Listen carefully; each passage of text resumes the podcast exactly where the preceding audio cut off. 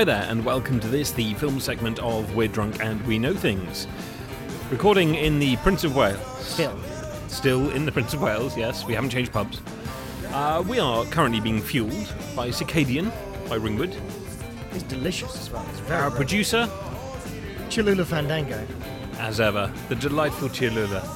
In a very no, pretty no, summer your leg dress. Glove. That's in a later. Very pretty summer dress. And we are talking about probably one of... my favourite films. Yeah. One of the world's favourite films. It's like a... the eighties classic Ghostbusters.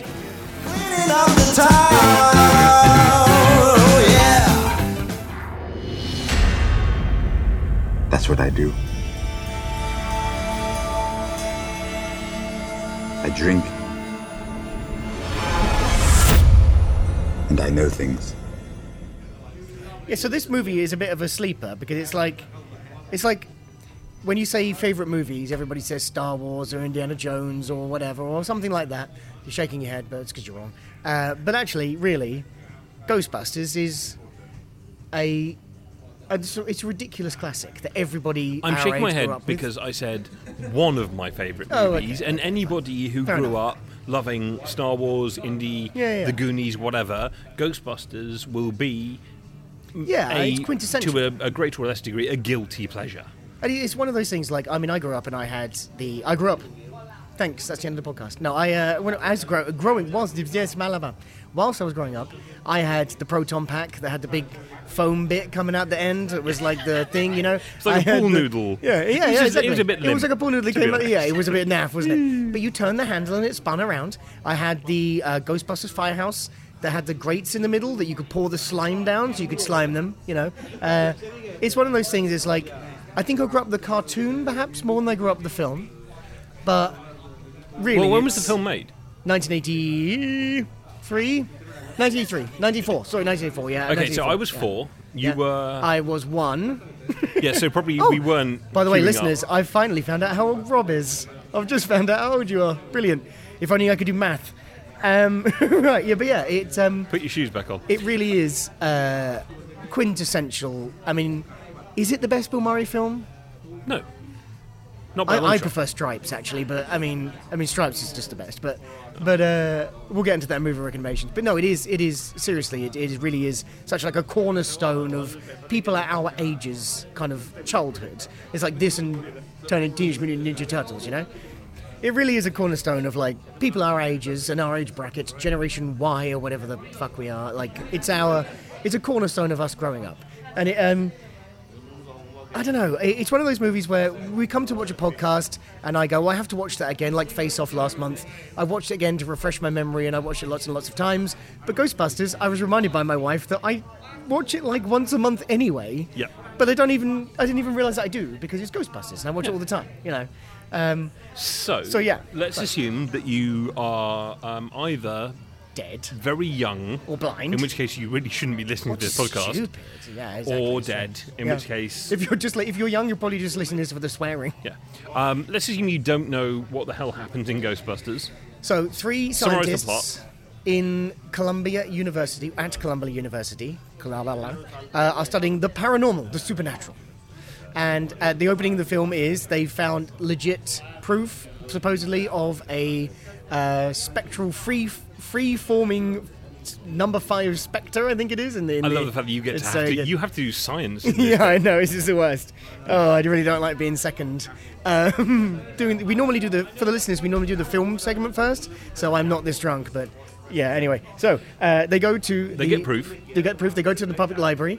Um, there's a librarian whose uncle thought that she was, uh, he thought, he, her uncle thought he was Saint Jerome, um, and they find the ghost in the stacks at the New York Public Library.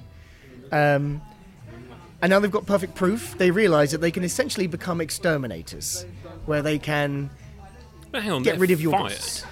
Yeah, so they get back to the university. They get back fired. to the university and they say, um, "You are a poor scientist, Doctor Venkman." Dean well, Werner he throws is, by them the way, out. A yeah, poor he is scientist. a terrible scientist. You act them all like a game show host at one point. Uh, Sigourney Weaver says, and she's not wrong. Um, but um, Yeah, so they get fired, uh, and they go into business for themselves as exterminators, essentially, of ghosts. To get rid of the ghosts in your attics or whatever. We're ready to believe you, is, is the ad.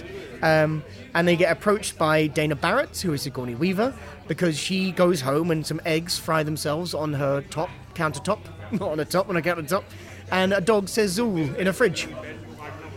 And now when you say it out loud, it sounds silly. Well, I think we can pause there briefly, yeah. um, if only because that is a fairly good summary of the setup for the film. Yeah, absolutely. I mean, that uh, is. We've I mean, got it's like the three disgraced scientists. They yeah. decided to go into business on their own, discovering... Ray Stantz, Egon Spengler, Peter Venkman, yeah, absolutely. Yeah. Discovering uh, and exterminating this newly found, conveniently found the supernatural franchise phenomenon. Rights alone will make us filthy rich, I believe he says. Yeah. And basically they get no business at all. Until... Until... We got one! Until Annie Potts shouts that famous phrase. So we flash forward, they've they've met uh, Dan, uh, Dana Barrett. Yep. Which she is comes our, down bizarrely, this is our second podcast featuring Sigourney Weaver. Not bizarrely, we do a film podcast. She's in quite a lot of big, amazing films that we love. Well, yeah, but still, we're like seven in. Well, yeah, fair enough. Yeah, fair enough, fair enough. Um, yeah, so she originally was meant to be a model, and um, Sigourney Weaver was like, that sounds really lame. How about I'm an accomplished musician? So she's a cellist. Um, which is weirdly introduced in a scene where she's just stringing the cello watching the adverts for Ghostbusters. So weird, but anyway. But um, the Ghostbusters are famously played by Ray Stantz, uh, sorry, Dan Aykroyd as Ray Stantz, uh, Bill Murray as Peter Venkman, arguably his best role, except for maybe Stripes and also maybe Groundhog Day, um, and then um, Harold Ramis as Egon, Spen- uh, Egon Spengler. Is it now, Ramis or Ramis? It is Ramis, I think I just misspoke. Anyway, so yeah, so um, long story short, there is a montage of them running around, busting them ghosts. They go to the Sedgwick Hotel where they bust Slimer, who is actually known as Peanut, a Peanut Head, in fact, in the original script. Um, they destroy the whole, whole hotel. Um, and they're basically, they're essentially, the middle part of the film is them being super busy busting ghosts. Until? Until shit gets real, in a very Michael Bay sense. Because it turns out that the building that Dana Barrett lives in is a transmitter for supernatural... Sorry, a receiver for supernatural activity. Um, and it's designed to open a dimensional doorway to allow Gozer the Gozerian through. This sounds really dumb when you say it like this. But anyway, uh, it, it's a dimensional doorway to let Gozer the Gozerian through to bring around the end of times. You know, up is down, black is white, end of days, dead rising the grave, cats, dogs and living cats together. living together in harmony. I mean, seriously, Winston, played by Ernie Hudson, has seen shit that will turn you white. It's the best. So, and yeah. the Ghostbusters and have to team up. They team up. They beat them. They uh, they beat them by crossing the streams, which we'll go into a bit later. So that is, in a very convoluted way, the plot summary of Ghostbusters. Now, I mean, if you don't know the plot summary of Ghostbusters, I honestly don't know what you're listening to. I say this every time we do this, but Jesus, it's fucking Ghostbusters. Sort your life out. You haven't got ninety-five minutes to watch Ghostbusters? So yeah, so it began as an idea from Dan Aykroyd, who is, whose father was a spiritualist, whose grandfather was a telephone psychic, who one hundred percent believes in ghosts, Loch Ness monsters, aliens, all that kind of stuff. He had that T V show on the Sci-Fi Channel. I can't remember what it was called now. But it was all about, like, it was basically like the real-life X-Files with uh, uh, reenactments and all that kind of stuff. He's one hundred percent, he's got Crystal Skull vodka, because the Crystal Skull thing he is a one hundred percent believer in, all this kind of business. So he started writing a script, which was to star him and uh, Jim Belushi. Yep, Jim Belushi, not John Belushi, that's his brother, Jim Belushi. Um, it was a two-hander, just the two of them, and he wrote this script, and he gave it into the studio, and they said, this is not a film that is possible to be made. Because the original script was set in space, and it was several teams of Ghostbusters operating throughout time, time-travelling, throughout different dimensions, busting ghosts as a compete- as competing businesses, basically. Um, so he got together with Ivan Reitman, who was the director, and said he said, well, we need to ground it in something that people know. We need to put it in a city that people know. They wanted to do it in L A, but they took a chance and did it in New York. Now, New York at the time was a filthy, crime-ridden, horrendous, terrifying place. We're talking about, you know, beginning of the eighties, end of the seventies. New York was a terrifying place. So they did that to kind of humanize it. You could say that New York is the fifth character. because, you know, I'm Woody Allen. You could, but I'm not. You could, but I'd rather, yeah, I'd, you're right, I'd rather you don't. Um, so it was meant to start them originally, and they spent a very long time. Famously, Bill Murray is very difficult to get on board with films. So it took a very long time, to the point where the day of shooting, they honestly didn't know if he was going to turn up. Because Bill Murray is... Well, he's Bill Murray. Does whatever he fucking likes. He's Bill Murray. Um, bear in mind, at this point, he wasn't quite yet no, Bill he, Murray. No, he'd done Meatballs. He'd done Caddyshack. He'd been on... I mean, the thing that made Bill Murray was Saturday Night Live, which is... I mean, Bill Murray was, like, the most famous person in America after his run on Saturday Night Live. He did Meatballs. He did Caddy, Caddyshack. This is actually kind of at his, his apex of the of the mid-eighties kind of stuff before he decided to be a proper actor, um, which he's very good at. Uh, not as good as he is a golfer, but, yeah... Still quite a good actor. Um, and then they started to build the film around, essentially, build a film around Bill Murray and New York. So they totally rewrote the script. Um, they brought Sigourney Weaver on board. They didn't have an ending. And she said to Ivan Reitman in her audition, um, I think it would be cool if my character was possessed by a demon dog. So her audition was apparently her running around the room in all, on all fours, pretending to be possessed by a dog. Barking. Barking. Snarling, all that kind of business. Um, and Ivan Reitman apparently turned, shut off the camera and said, don't ever do that again, you're hired. So they didn't have an idea for the ending of the film until Sigourney Weaver was like, I think it'd be cool if I was possessed by a dog. So, yeah. Um, you also have Rick Moranis uh, as Louis Tully, her next-door neighbour, who is absolutely amazing. I mean, that's amazing, Rick Moranis. This is, as a character performance, I think Rick Moranis is probably it's incredible. The best of the bunch. He's always locking himself out of the apartment. There's that apart- There's that party uh, for all of his clients. He hasn't got any mates. It's so he's tax-deductible. You know, the, the two people arrive and they're like, they started a small business and they put it into a trust and now they're, you know, blah, blah, blah. It's, it's fantastic. Um, originally, that role was meant to be for John Candy. What? Yeah, so it was meant to be John Candy and he was meant to be a super conservative... very, like, straight-laced guy. Okay, I can uh, see that working. They gave but... it to John Candy, uh, and he said, nope, he passed, which was dumb, frankly. Presumably to make Uncle Buck, which I won't speak ill of, because Uncle Buck is amazing. He makes pancakes with a snow shovel, it's amazing. Uh, so they rewrote, they gave him the script, sorry, to Rick Moranis, and uh, Rick Moranis said, I think it would be better if I was more Rick Moranis-y. Rick Moranis? The more you say surname, the more it doesn't sound like a real thing. Um... So yeah, so, so yeah, so they got him on board as well. Um, they got Ernie Hudson on board as Winston Zeddemore. Now there, there was a big thing on the internet about how that was meant to be Eddie Murphy. Yeah, don't know if you've ever heard that before, but apparently it was never written as Eddie Murphy. It, he was always meant to be a stand-in for the audience. So he was always meant to be just the guy, yeah. So that they would have to explain stuff to him. He's a plot device essentially, which is why Ernie Hudson is is bittersweet about his time in the Ghostbusters, because he's a plot device, so they can explain stuff to him. Um, they give him the job. He arrives. They give him the job. I'll believe in a, I'll believe in whatever I have to to get this job. They take him down to the containment human, uh, unit, and it then blows up. That's literally. If you look at the costumes, I know he's meant to be working there for a few weeks, but if you look at the costumes, he's wearing the same thing when it blows up as it does when he turns up for the job interview. All right, so this is continuity. Continuity issue, more than anything else. Um, they set up quite early on in, in, in the Sedgwick, when they're busting Slimer, that they can't cross the streams because it will explode every molecule in their body. That was actually a uh, reshoot because they didn't have an ending written for the film. Well, they had an ending written and it was like pseudoscience and they were like, oh, we'll leave it up to the audience's imagination. And then he said, oh, well, we can say that we'll cross the streams and that'll reverse the polarity. That classic Star Trek Voyager get-out clause. Reverse the polarity well, of the... It's a random the, pseudoscience yeah, bullshit. Yeah, absolutely. Right? It sounds real, right?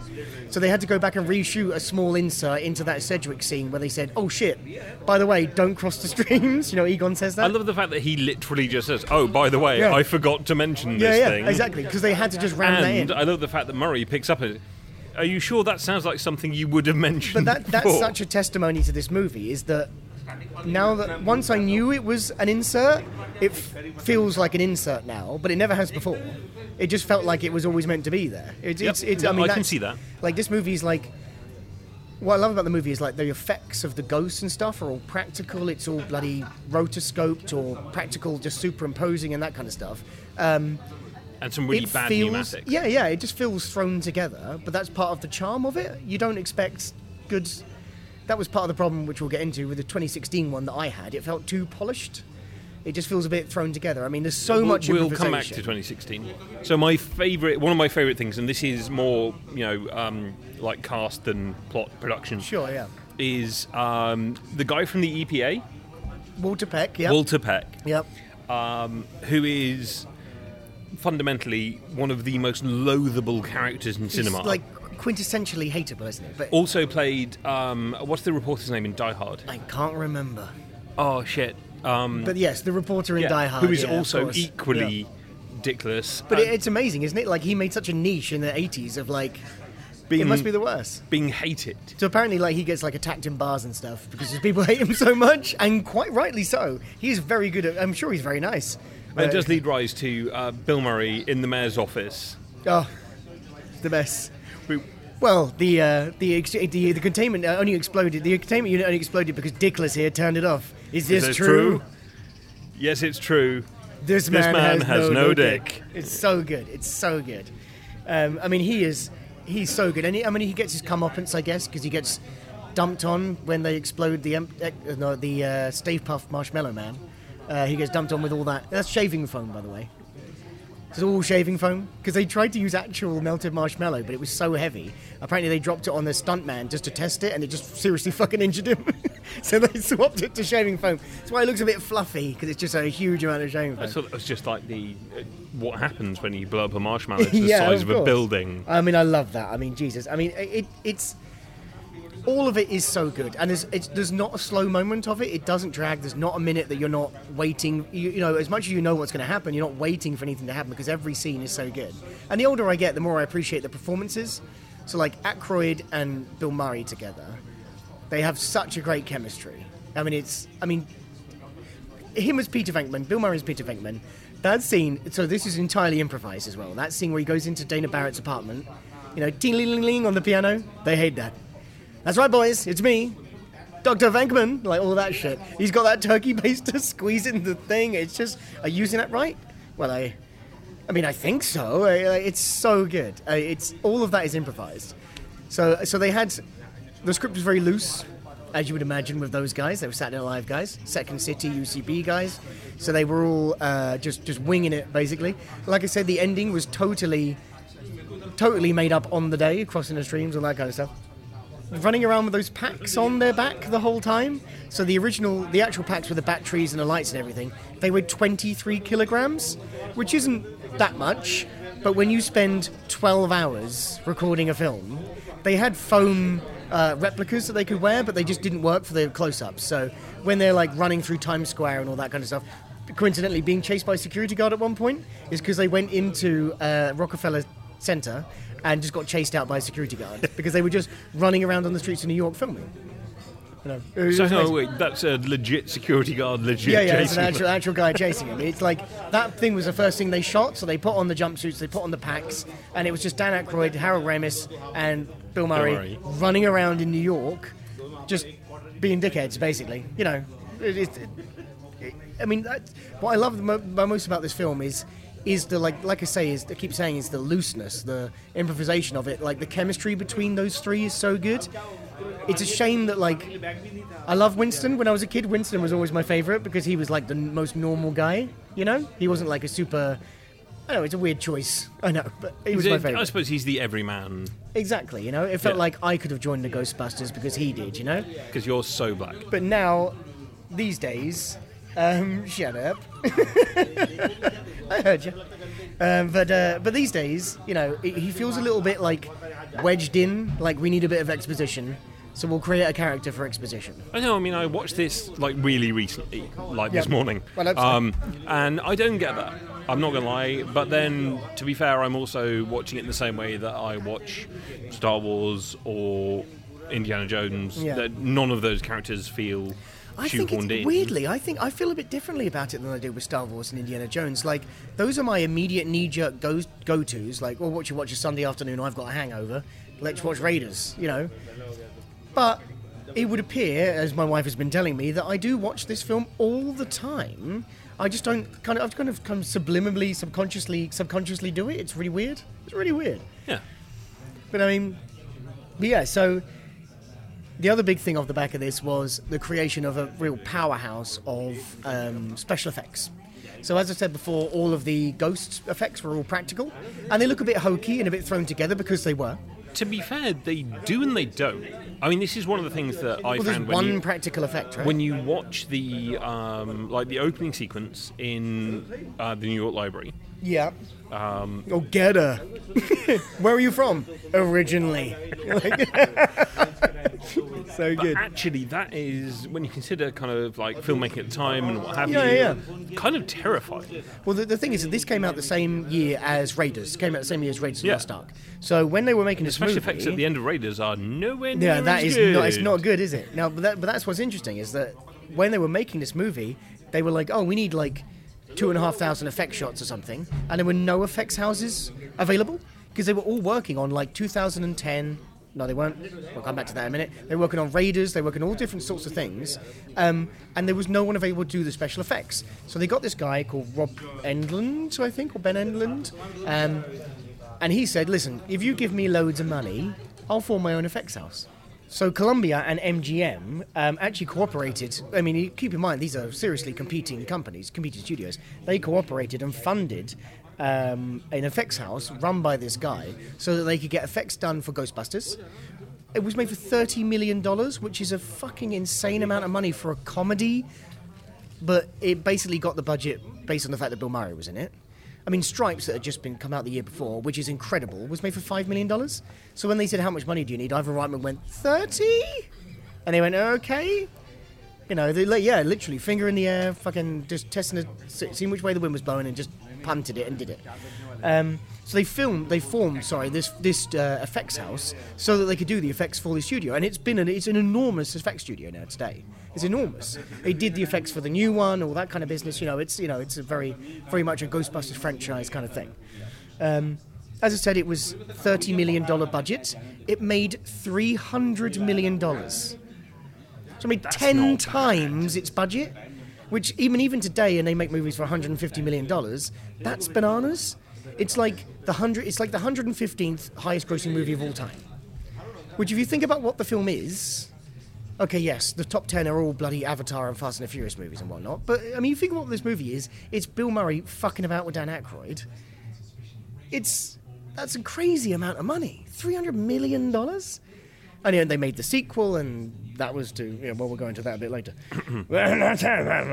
um, it was actually nominated for two Oscars for visual effects and Best Song. Which is the best. It's got to be, best to be song. Fair. Now, so at this point, I have to interject, being like the soundtrack guy. Um, I, I Famously. A little bit. I, I pick up on music and films. No, it's no, my, no, you do, my no, you passion. Do, you do. Yeah. Um, that we have in Ghostbusters, the... absolute epitome of a leading movie song. Yeah, this absolutely. This is Ray Parker Junior I mean, if you think about the soundtracks for movies now, it's like, oh, um, Taylor Swift has done a song for fucking Mockingjay. Well, they keep trying to do Ghostbusters. Yeah, exactly. This is yeah. it. It's like, oh, we've got this star, we can bring them Let's, in to do well, the title cover. We're talking about the cover. twenty sixteen Fall Out Boy cover of this uh, song. No, no, no, no. And by I mean, talk about it, I mean swear and about also, it. And also, by the way, you two, your Batman song was shit. Yeah, exactly. Um... Oh. But Hold you also me, then me, have a whole bunch of random miscellaneous eighties shit that nobody remembers. Yeah, absolutely. Yeah, nobody at all. Yeah. Gun to your head, name yeah. another eighties track. Not you. Him. Her. You.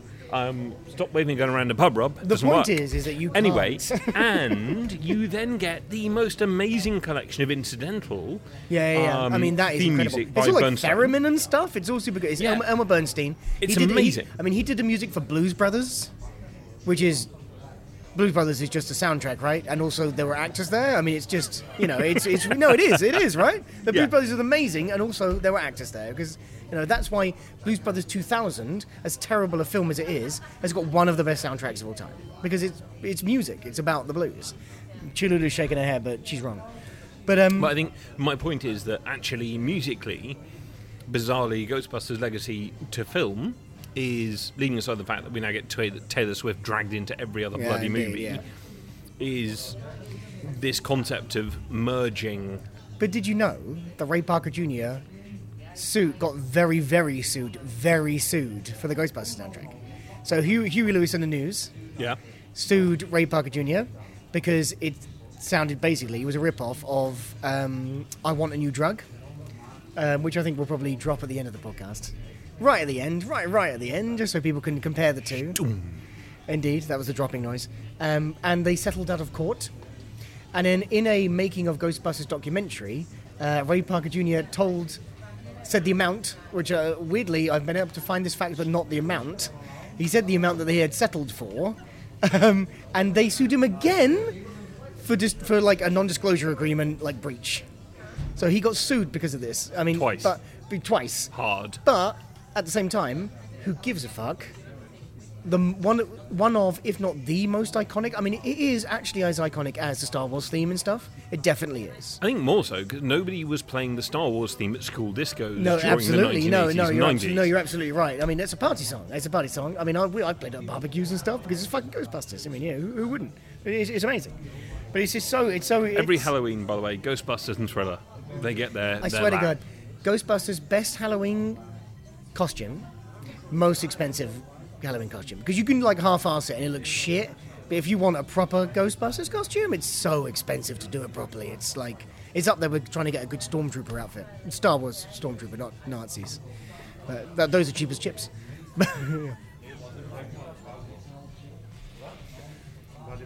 So yes, I mean, as as I say, I think that I think we've established quite the legacy of how iconic this movie is. But not everybody has the same opinions of us of how good this film is. Oh my God. Does that mean it's time for? It does. The longest jingle in the world. The movie is really great, but we all know haters gonna hate. We all know the film's alright. These crazy people think it's shite. From the depths of the internet, we bring to you It's Amazon One Star Review. So, it is time for Amazon one-star reviews, because there's always some fucking idiot out there somewhere. And again, as always, it's like, oh, the Blu-ray, blah, blah.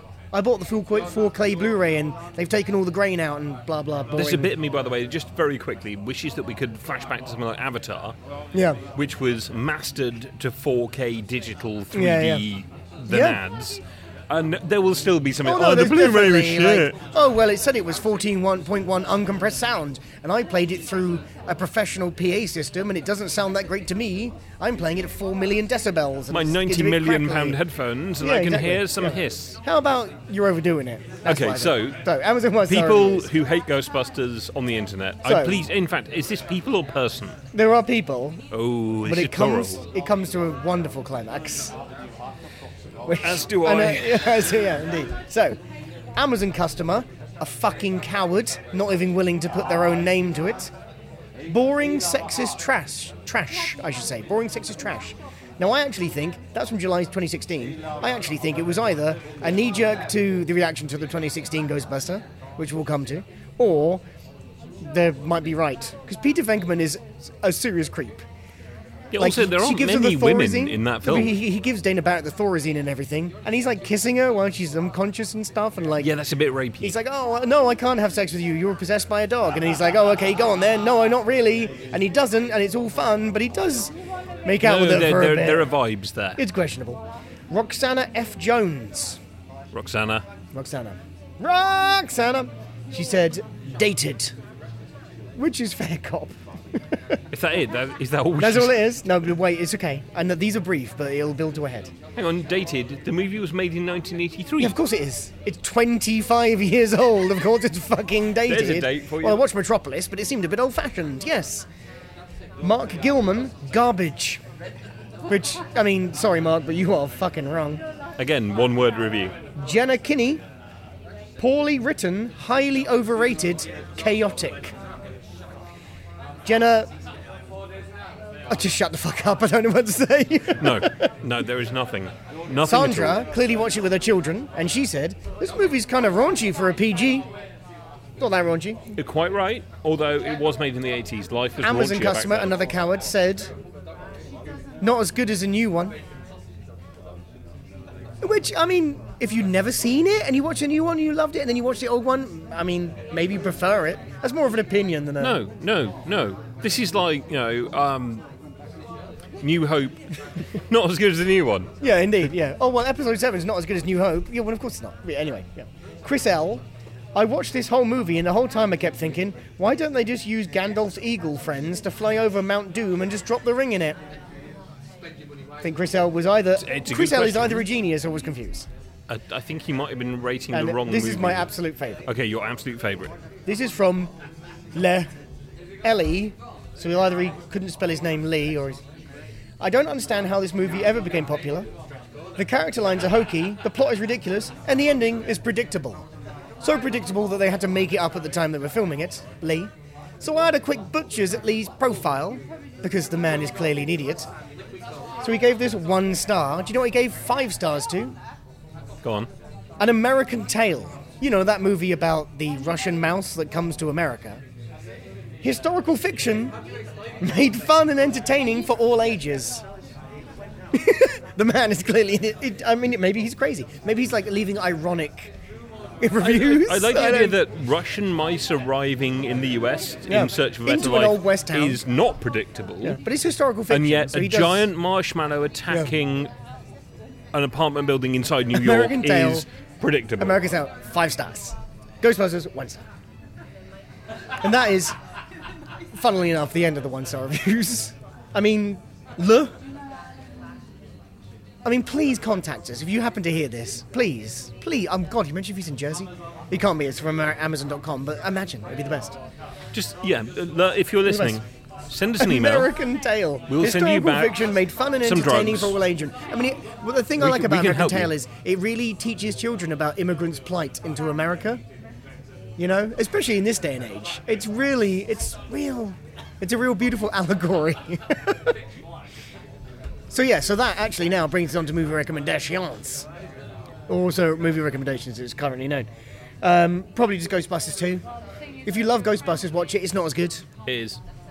No. Yes, it is. I mean, they do make the Statue of Liberty walk. Dance. And it also, it's got, um, shouldn't click my fingers on the podcast. Jackie, is it Jackie Turner? Your love lifting me higher. That song. Jackie Wilson. Jackie Wilson, that's it, higher and higher. But, Jackie Turner. Annoyingly, they don't play Jackie Wilson's version when they're making the... What, do they not? Is that no. not Jackie Wilson? No, version? It's an eighties shit cover. Yeah, but I mean, that is amazing. That Just bit. To be clear, the reason I'm Ray... this sensitive about Jackie Wilson is it was our first dance at our wedding. Was Higher and Higher the first yeah. dance at your wedding? You're the best. You're the best. That is amazing. However... You also have, you know, Slime. Yes, you have indeed. A much better bad guy. You got that guy who is the uh, the Austrian guy, but he's not Austrian, he's American. Peter something, who is the Vigo, guy that works. Vigo. No, not Vigo. The, oh, no, no, the guy that the, works in the, the yeah. in the gallery that works with Dana, who, by the way, in the second one has become an art restorer. She's gone from high level cellist to high level art restorer. Oh no, but she's thinking about going back to being a high oh, level she's thinking cellist. About it, but she's thinking about it, but yeah, oh yeah. Also, yeah. from the from the main Ghostbusters movie, here's so my good. big thing, right? And this is something that gets thrown up time and time again when we talk about films and reality and what have you. It's like the Friends thing. Could the guys in Friends have afforded the apartments where they lived? Yeah. No, they could not. Venkman's apartment. Venkman's apartment. Fuck Venkman's oh, apartment. Venkman is a, is a talk show. Dana's apartment, which yeah, is a penthouse corner apartment, yeah. albeit in or a haunted anymore. building made of selenium ninety. Um, selenium magnesium blend or something, yeah. You go, no way does anybody playing in an orchestra have an apartment. But, that I mean, night. the second one, the second one is good, but the thing that annoyed me about the second one is they replace it with the them the positively slimed goo that Egon fucks in the toaster, um, and they don't have the proton packs enough for me. And there's that Caravaggio. Sorry, I'm doing finger quotes. The Caravaggio at the end with them all around the baby, amazing. See, I love that. Do you know what's weird is uh, this is actually very sad. Um, The twins, who were babies, who played the babies, Oscar, in yeah. the second one, he died last week. What? Or one of them died last week, yeah. Of what? Of, I don't know, being old, I guess. But he wasn't that old. It was like nineteen eighty... So it was like five years after the answer, nineteen eighty-nine, so... You're yeah. younger than I am. Yeah, yeah, yeah. Younger than you are. Yeah, crazy. Oh, shit. Um, so Ghostbusters two, obviously. So the guy, Vigo, in the painting, William... Vigo Vigoverson. Indeed, of course, because it goes to the Gozerian. So goes so it, goes they're not good on making a bad guy name. Oh, great. Um, William von Homburg um, is famously, frankly, a real piece of shit. Well, he was. He died in two thousand four. But he was, uh, he was a real, terrible, horrible piece of shit. And uh, there was an incredible um, Vice...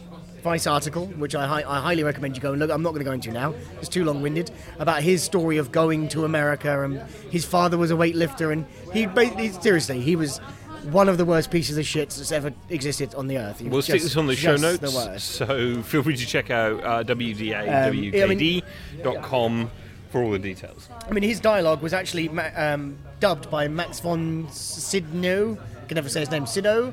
Max von Sydow. You know, that guy. The guy from Exorcist. Yeah. Yeah, him. So it was all dubbed by him because he couldn't act for shit, but he was just a big bloke in a leather top, basically. Um, but Ghostbusters two is good. If you enjoy Ghostbusters one, you should watch Ghostbusters two.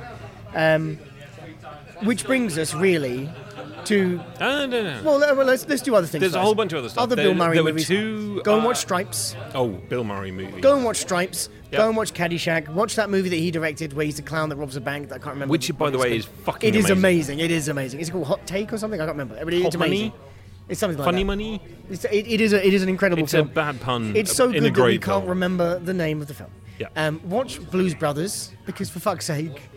We I mean, we should have done Blues Brothers. Well, we did Blade Runner, but we could have done Blues Brothers. In fact, it, it, just screw this. Go to IMDb, type in Bill Murray, watch yeah, anything. Yeah, type in Dan Aykroyd, everything that he's watch been in. Everything. Yeah, and him. Oh, yeah. By the way, with Bill Murray, uh, skip the Japanese weirdness. You know, Dan Aykroyd is in um, Temple of Doom. Where? At the you know when um, they escape from the club and they go and get on the plane and he's like, "Nice try, Lao Che," and he closes the door and it's Lao Che Air- Airlines. Yeah. The English guy that meets him at the airport is Dan Aykroyd. No. Yeah, yeah. So he's in it for like thirty seconds. Not really? Even. You didn't That's know that. amazing. Yeah, yeah. So he's in. He's in Temple of Doom. He's in Temple of Doom. Um, Caddyshack, amazing. Caddyshack, by the way, one of the greatest films ever. Uh, Stripes is still my favourite. It's Bill Murray and Harold Ramis, and he joined the army, and hilarity ensues, and God knows it does ensue. They hijack a tank and invade East Germany at one point. It's bananas. It's so good. It's so so good. I think the other um, thing I would say is Bill Murray, uh, check out his Christmas special. That's really good on Netflix. Yeah, that is very good. Maya Rudolph, they sing the Pogues around the piano and stuff. It's very, very good. Very, very good. Um, Which is good to mention if given you that want, we're like, in July. I mean, like good versus evil, real, like black versus white, real kind of supernatural film. Yeah. Gotta go Event Horizon. It's just like Ghostbusters. Except there aren't any ghosts. There's ghosts, but there's no busters. That's what that film could have used. And it's got Doctor Alan Grant in it. Who's he going to call? Let me tell you about the plot of Event Horizon real quick. So they're on a spaceship. Anyway, so you've right, been listening to the movie segment of We're Drunk yeah. and We Know Things, no, recorded not, as ever in the Prince of Wales. We should talk about the twenty sixteen Ghostbusters. Oh, Christ, really? I okay. mean, to be fair. It would be foolish not to. Okay, there was this, uh, a reboot, not even a sequel, a reboot. The Which reboot got a lot of stick. Yeah, because dudes on the internet are arseholes. Yeah, we're dudes on the internet. Yeah, but we're... Okay, some dudes on the internet are arseholes. Okay, I'm going to hold um, my hand up and say that I loved this movie. Yeah, I loved it. I yeah, really enjoyed it. It was absolutely it. super. It would be fucking insane to try and compare it to the nineteen eighty-four Ghostbusters because it's not the fucking same movie. No. Nope. It's not the same... It's kind of... It's got the same opening. They are scientists, sort of, who become Ghostbusters. And that's the similarities in it. It's Paul Feig, who is incredible... Watch Bridesmaids, Bridesmaids. You know how good he is. I mean, they're all brilliant in it. People, the, a lot of the criticism I've been reading recently, which is because I've been reading the criticism because of this this podcast, is um, oh, it just feels like a load of Saturday Night Live people who get a chance to show off on film. Yeah, it's called fucking Ghostbusters. That's, are you insane? Like, what the fuck is wrong with you? Just say I don't like them because they've got a vagina. I mean, I wouldn't agree with you, but at least I respect your honesty, you douchebags. No, I would say that if you love Ghostbusters... It's good. Watch the reboot. They're all in it. Enjoy it. Ernie. No, Ernie is in it. Well, Harold Ramis is in it. He's a statue. Have you seen that? Yeah. In that scene, he's at Columbia University. He died, right? Yeah, because he, he died. Yeah. R I P Moment of silence. Not an edit point, by the way. Cholula. Um, but yeah, I, I really enjoyed it. It was good. I mean, Ernie Hudson is is uh, is uh, the the uncle who gives him the, the hearse and all that kind of business. I enjoyed it. I did not like Girl Slimer. There's very you know they steal the car and it's Slimer driving the car around. I, was, I watched it once. Okay, so Slimer's driving the car around and he's got like a girl Slimer with him, which is like Slimer with a blonde wig on, which is not a thing you need to see. But it, it was good. I enjoyed it. Interesting about Slimer, actually, that I do before we finish up, I don't want to say, is that because he wrote it for him and Dan Aykroyd, as I said at the beginning, if you can remember back that far, he wrote it for him and Jim Belushi. Slimer is meant to be the ghost of Jim Belushi, which is why he's an enormous fat guy who is eating all the time. That's meant to be, that's his little nod to Jim Belushi. Amazing. A couple of last takeaways. Um, firstly, there were two animated series. There were two, yeah, yeah. Uh, one of them I've seen, in and fact, one of them I lived I disagreed and loved. With you the other day because I said, oh, Extreme Ghostbusters was shit. And actually, I watched an episode on, on YouTube and I was like, shit, I remember fucking loving this when I was a kid. I didn't ever see Extreme Ghostbusters, no, I really? don't think. I had a bloke in a wheelchair. The real and Ghostbusters. And a punk girl who had purple However, hair. That, that was, was amazing. That was Saturday morning staple yeah, right yeah. there. And um, they, they have episodes of that on the Blu-ray and D V D, by the way, check it out. And they are far better than they have any right to be. They're really enjoyable. I, I mean, I loved it. I mean, that's what got me into it when I was a kid. I, I mean, the film was deemed too scary, but I watched the T V show all the time. So that's it, really, from me on Ghostbusters. I mean, if you want to talk more about Ghostbusters, just give me a ring. I'm just talking to Rob, the listeners. Yeah, I've got my phone number. Uh, oh one seven one, five five five, three three nine eight. I live at twelve Yemen Road, Yemen, with Chandler Bing, apparently. Okay, fucking hell, that is a weird reference. But yeah, so... another satisfying podcast. Can't In wait to bag. go to sleep now. You've been listening to We're Drunk and We Know Things, Getting Drunk and Knowing Things in the Prince of Wales Tavern in St Helier. I still can't remember our producer's name, so she can go fuck herself. Cholula Fandango. In the meantime, we've been fueled by Circadian. Brewed by... If Ringwood don't give us some money, we've said this so many fucking times. Yeah, seriously, take the hint. Yeah, Ringwood, who clearly listened to this podcast. We've had a lot of fun. Um, next month, we're going to be recording a very special request episode. We don't do this very often. Requested by us. We're going to be talking about the absolute nineties classic... Yeah. Hackers. Until then. Bye. I love you.